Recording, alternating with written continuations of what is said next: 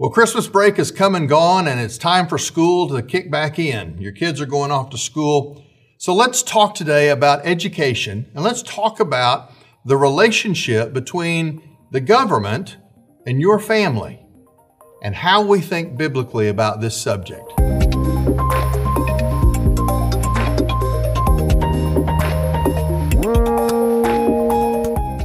Homeschooling has been a resounding success over the last few decades.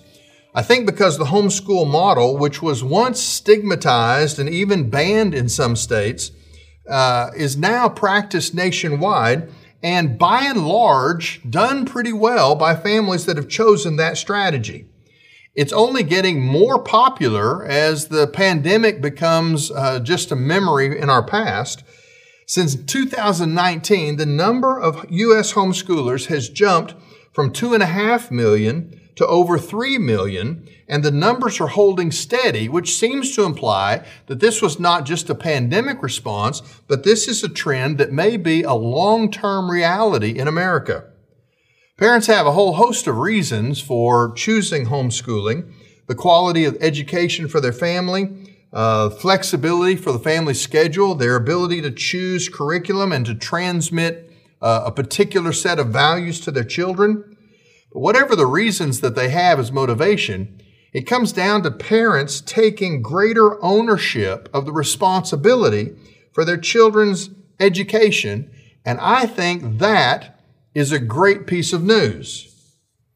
The problem is the culture at large doesn't think that's a good thing. The week before Christmas, on HBO, there is a show called Last Week Tonight, which is hosted by comedian John Oliver. Now, I use the word comedian loosely because I've never found him very funny. But in his, in his show, uh, he often speaks about current events. And the night before, the week before Christmas, he gave a 25 minute monologue that he styled as a well researched report on the state of homeschooling in America. In his so called report, he quickly dismissed the idea that public schools are teaching anything inappropriate, and he suggested that any parents who object to anything that's being taught about sex or gender in schools today should simply be dismissed as radical right wingers. What's interesting was he refused to acknowledge that there are parents from multiple faiths, not just Christians, who have been coming out in droves against what they've discovered to be graphic materials and even pornographic books that are being found in school libraries all across America. Some of the books are so graphic that when parents have tried to read from those books out loud at public school board meetings, their microphones have been cut off because to read those books in public uh, crosses the line and is illegal. And yet, books that the school boards won't allow to be read out loud in a meeting are being checked in and out of school libraries. This kind of action is part of what's driving families uh, to, to approach the option of homeschooling, many of them for the very first time. Others are making the sacrifices necessary to begin to explore uh, private Christian education as another option. The state of Oklahoma is uh, providing uh, some new tax incentives that will allow families to look into private education in a way that is a game changer from years past. It will open that opportunity for families that have never been able to consider those options before. I think that's a good thing. John Oliver's report would never have, never allowed for the possibility uh, for his audience to actually get a grasp of what homeschooling looks like in our generation. For example, he never mentioned uh, any information that shows that homeschoolers tend to outscore public school students on standardized tests not by a little bit, but by anywhere from 15 to 25 percentile points. Homeschool students tend to have higher college uh, grade point averages. They tend to have equal college graduation rates to public school graduates, and they're generally, according to one major study, healthier, happier, and more virtuous. Instead, Oliver left his viewers with the impression that homeschoolers are woefully undereducated, underprepared for real life, and in his words, uniquely susceptible to child abuse. He goes on to boil down his conclusion by arguing that parents do not have the right to educate their children. In fact, he suggested that parents should have to earn the right to homeschool since, quote, having a child does not automatically make you virtuous. Well, how do we think about this biblically? The first question that we need to have of John Oliver is all right, who should determine a parent's virtue in order for them to be allowed to have control over their own family choices regarding education? Well, if the government is the one to decide that, let's look at the relationship of government to families right now.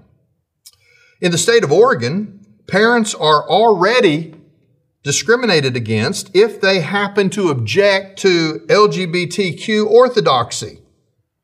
So, who's to decide the virtuous parents?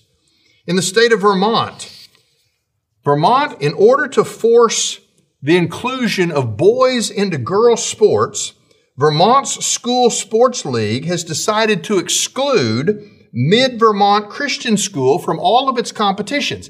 It's actually kicking a Christian school out of athletic competition until they change their policies to allow boys to compete in girls' sports. Alongside athletics, the Vermont Education Agency has denied that same school, Mid Vermont Christian School, they've denied their eligibility for state scholarship programs for rural students because this school refuses to include LGBTQ persons as teachers on their faculty. Well, if Vermont and Oregon are not enough, we know that in the state of Indiana, there is a family that has had their child removed from the home by the state because the parents refused to speak about their child by, with cross gender language and refused to pursue uh, gender reassignment medical procedures for their teenager. The state determined that they were unfit parents. This is Indiana. This is a Midwestern state. This is not one of the crazy coastal uh, areas of our country. Indiana. They removed this child from the home and then refused to allow the parents to talk to the child about any of these issues. And even when they dismissed all charges after investigation, even after they dismissed all charges of misconduct or abuse against the parents, they refused to release the child back into the home. And the teenager actually aged out of the state foster care system, turned 18, and was released uh, on his own without ever letting him go back to his family, even though the family had been cleared of all wrongdoing. Well, Oregon, Vermont, Indiana, in California, we now find that that state allows a juvenile court to take temporary custody of any child without a finding of parental neglect or abuse if the child has been unable to obtain what they call gender affirming mental health care. In other words, you don't have to be guilty of neglect. You don't have to be guilty of abuse. You simply have to be guilty of not abiding by the government's standard for transgender policy, and your child can be removed from the home. In the state of Washington, they recently passed a law that allows the state to legally hide runaway children from their parents if the parents do not consent to gender uh, reassignment medical procedures. This is not just um, just the nuclear family. Um, the, the Attorney General of Alabama has joined with 18 other attorneys general in other states to sue the Biden administration's uh, Department of Health and Human Services because of a proposed new program that will outlaw uh, families being allowed to foster children if they don't subscribe to a fully uh, approved LGBTQ uh, gender transformation agenda. The problem with that is they at the at, at the risk of advancing their ideology, they are guaranteeing that there will be tens of thousands, possibly hundreds of thousands of children that will have nowhere to go because statistics show us that it's through Catholic uh, adoption services and through uh, primarily Christian organizations that the vast majority of foster parents come from. Christians are overwhelmingly represented as foster families in this country. And if they are all removed at once, the foster care system will collapse under the absence of acceptable families. But we have a government that has decided that what you think about uh, transsexual and, and LGBTQ issues is more important than actually putting children into a home that need a family. Well, hopefully, uh, the news isn't bad everywhere. In Missouri, uh, a court recently ruled in favor of the family when they argue, when they uh, agreed that a Christian school could not be uh, cut out of a state program that uh, that provided funds for uh, safety improvements in playground surfaces at at schools. Uh, originally, a Christian school was excluded from that. The government said there's no compelling reason uh, for them to be kept out, and so they ruled against the, the Missouri state government.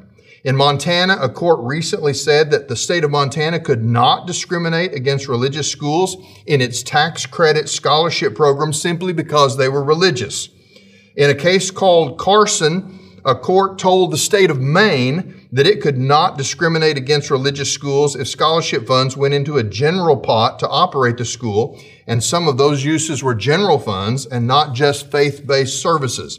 In other words, uh, there are court cases on the horizon fighting back against this kind of government overreach into your family where the government is dictating what you can and cannot be as a parent to your own children. The reality facing parents today is that in many public school systems, they are not only actively teaching and enforcing values at odds with the beliefs of the families, but some schools have opened up bathrooms to the opposite sex.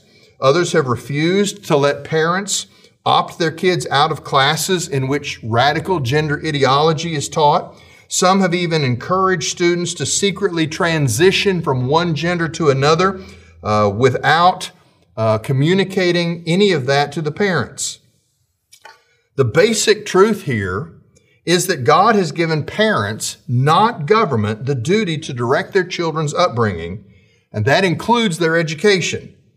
As a result, any law that interferes with this obligation conflicts with God's design and will ultimately undermine this culture and the flourishing of the humans that make up this country.